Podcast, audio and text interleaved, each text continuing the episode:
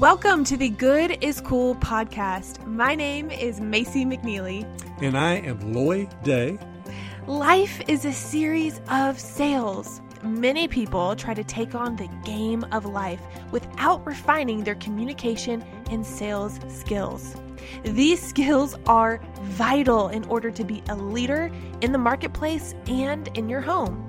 The Good is Cool podcast will help you grow your confidence, communication, and culture through effective techniques. Let's get started.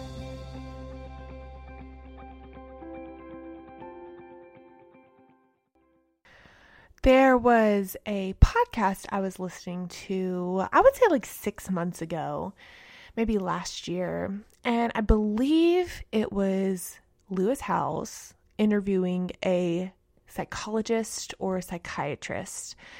I listen to so many. It's hard to remember what I listen to and what I'm getting all this from, but I just remember a guy interviewing a girl, and the girl was the psychiatrist. And the guy asked her, he said, Hey, what is the number one thing that people struggle with? You know, over the years, who you've helped. I mean, I think she is like a celebrity psychiatrist, worked with really, really big names.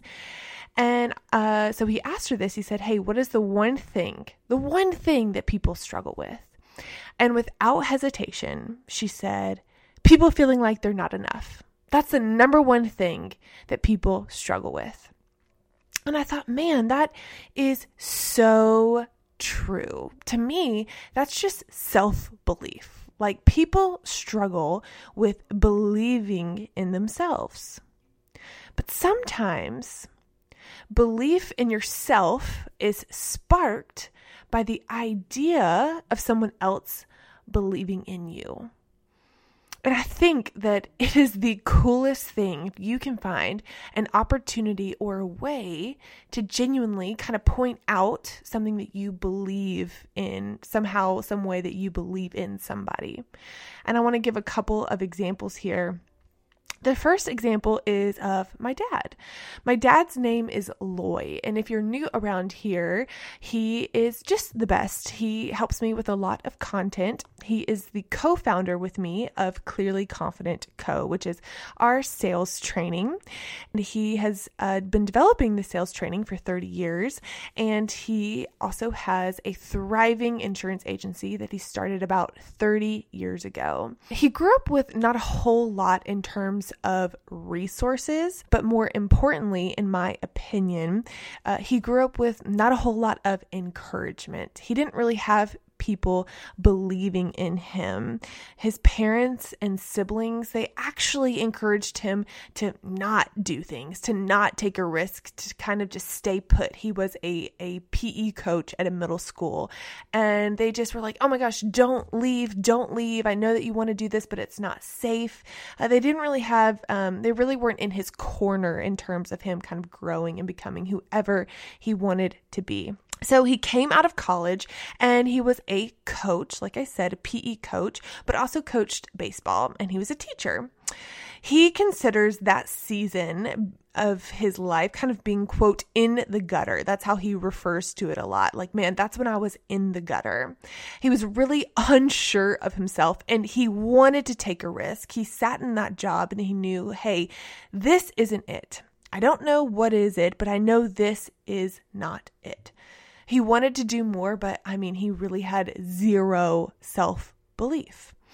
He will say a few things happened to him uh, in terms of kind of turning things around. Uh, knowing Jesus, coming to know Jesus, that was probably the number one thing that helped him turn around. He also says that marrying my mom was a game changer for him, but he also loves to point out this one incident that happened in his life. And it was a very prevalent incident.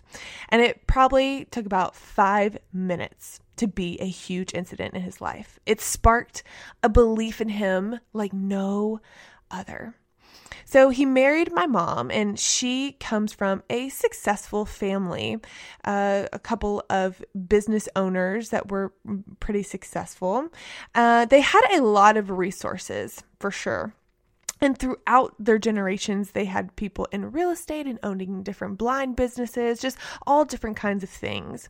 Now, they weren't very relationally close with her family. In fact, once my mom married my dad, she really kind of clung to my dad and they did their own thing, really.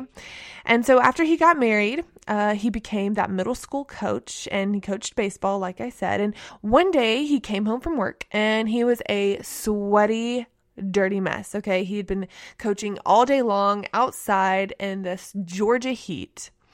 And he walked into their house absolutely shocked because he saw my mom's grandfather sitting on the couch with her. Now, he was so surprised because he had never seen him in their house ever before. And after this incident, he will never see him there again. This was the only time he has encountered her grandfather at his house.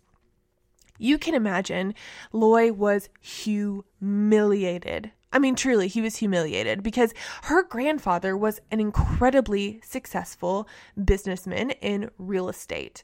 He was dressed in a really nice suit. He has had his hair slicked back. He smelled really nice and he kind of held his held his shoulders back and he had a beautiful briefcase. And he just kind of looked at Loy up and down. And Loy was just humiliated. He was embarrassed. He wanted his wife's grandfather to be proud of him. He took one look at my dad and he said one thing to him. He said, Son, you need to go get proper sales training and you need to go get your real estate license. Now, here's the thing taking sales training is not what he heard, and real estate isn't what he heard. He heard that somebody else saw something in him. No one else in his entire life had ever placed a little tiny seed of, like, hey, this is what you could possibly be. And that one encounter, that one sentence sparked a belief in him. The sight of someone else believing in him changed his life. Now, the craziest part of this to me is that it took my dad, it took Loy five years to act upon those things. And over those five years, almost daily, he thought about the fact that his wife's grandfather told him those two things sales training, real estate. Sales training and real estate. He saw something in me. And finally, after five years, he did both of those things. So he got a real estate license and he got sales training. Now, real estate did not work out. He didn't love it. He, like I said earlier, has an insurance agency that he's built from the ground up. But sales training, ooh, man, that did work out. Sales training changed his life so much that he really has spent the last 30 years of his career studying it. He's been creating his own sales training and teaching it to his staff every single year, which is now clearly confident. The most important part of this is that a man saw something in Loy and he said something about it. He placed a seed in him that sparked a belief in him. Another story, I can't tell you how many times I've sat in my hairdresser's chair. His name is Daniel Mason Jones, and I have been going to him since I think I was about 12 years old. And I just love him. He's just incredibly successful at what he does, and he travels the world teaching people how to do what he does. I can't tell you how many times I have sat in that chair. And you know, when you get your hair done, it takes a long time. And those hairdressers have a lot of opportunity to spark belief in people. And Daniel Mason Jones absolutely did that for me. I would sit in that chair and he would tell me, Macy, Macy, you have got to start a YouTube channel. You could talk about this and you could talk about that. I can just see you now. I can see you just blowing up on YouTube. Now, YouTube is not the route that I took, obviously. But the idea that someone like Daniel Mason Jones, that is incredible at what he does and is an incredible communicator, took the time to place that belief in me. I will never forget that. He didn't have to do that. He didn't have to tell me what he saw in me, but he went out of his way to do it. And here's the thing about Daniel he did it consistently. He made sure every time he saw me that he placed some kind of belief in me. And you don't have to be super successful to put belief in somebody. In fact, my husband did this for me not too long ago. I had just spoken at uh, Kennesaw State University, and it was so cool because it was the very first time that I got to kind of promote a speaking engagement, and people would come. And so people came and I got to hug people and I got to pour into them and I just loved it. As you can imagine, after you you get home from something like that, you're just crazy on adrenaline, right? And so I was laying in bed and I just could not sleep. I kept dreaming and thinking about ways that I could do that again, that I could promote something and that people would come and I could add value to their life. And I just thought, man, I don't need Kennesaw State University to hire me to speak. Like, I could do this on my own. I can you know, have a venue and I could promote it and people would come and I would speak and love on people and hug on people and that would be just as impactful. And so I kind of touched Austin on the shoulder as he, we were sleeping and I was like, Austin, I was like, I want to do an event on my own. You know, do you think that I could do it? And he said, Yeah, yeah, yeah, I think you can. You could do it. And he turned over and went to sleep and and I went to sleep and I woke up and the minute I woke up I started to think about that conversation.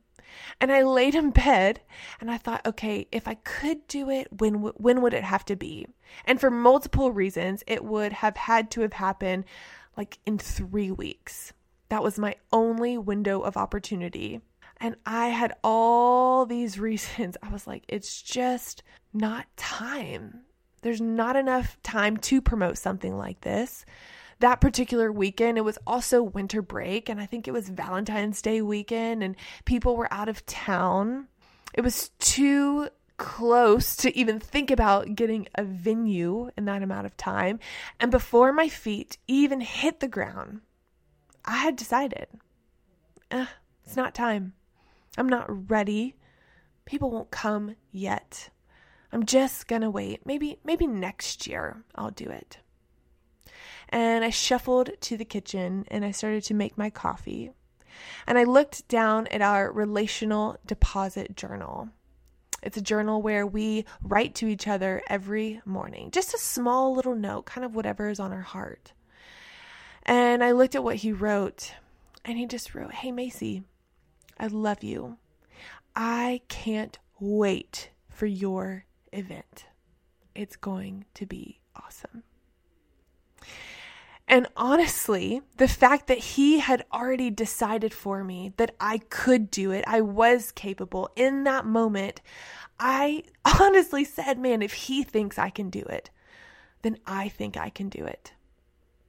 And if it wasn't for that little relational deposit entry, I would have never done the event. And so I did it. I promoted an event and I pulled it together in three weeks and it sold out in 30 minutes. And it was an amazing event and a huge success. And it was because he placed a belief in me. My friends, the most important thing you could ever do for someone is believe in them. And there's lots of different ways that you can believe in them. It doesn't have to be, you know, where you sit down and have a long conversation. It could just be a quick little comment to a stranger. And so you are able to share what you see in them because so many times we don't see what is possible for us. Your words matter. You have no idea how you are affecting someone.